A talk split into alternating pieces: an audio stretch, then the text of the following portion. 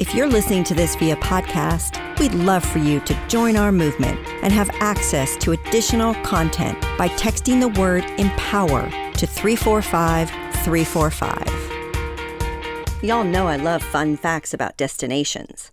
Today we're talking about Southeast Asia, so I thought I'd share some interesting trivia about India. It's the country with the most post offices in the world and also has the highest post office.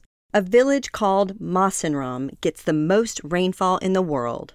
And speaking of water, India is where shampoo began as a blend of herbs. Shampoo in Sanskrit means massage. That leads me to the cutest fact of them all. India has a spa just for elephants. It's connected to a temple and can house nearly 60 elephants, providing a host of spa services like massages. If you're having a bad day, Check out these 12,000 pound dudes getting their chill on. India is full of companies, but some are about as active as a relaxed elephant at the spa. In fact, only 66% of companies registered there are active. There are a few reasons for this discrepancy. A big explanation is that they're shell companies. Though this term has connotations of illegality, that isn't always the case. These inactive businesses burden the system and add nothing to India's economy the country has created a task force to examine inactive companies for foreign income and assets. Ankiti Bose is definitely a part of that portion of active business owners. She's India's first woman to co found a billion dollar biz.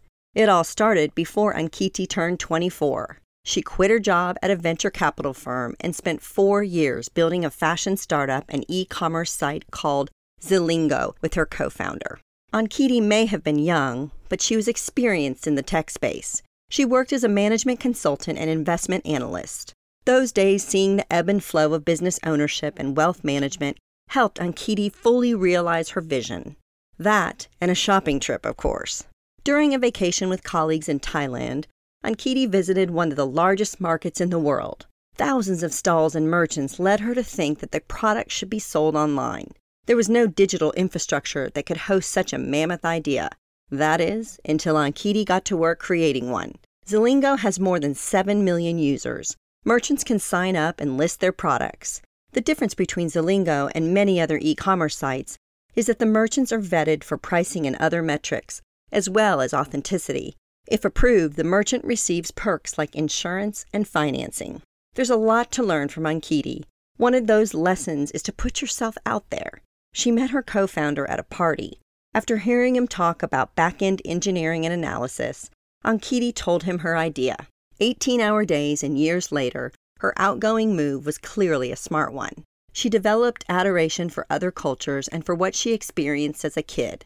Her dad was an engineer and moved the family around a lot. As a kid, Ankiti would also collect items from around the house and set up a pretend shop. Now, as one of the world's most successful women, Ankiti proves that your dreams don't just have to be pretend. Nobel Peace Prize laureate Wangari Maathai said, Finally, I was able to see that if I had a contribution I wanted to make, I must do it, despite what others said. That I was okay the way I was. That it was all right to be strong.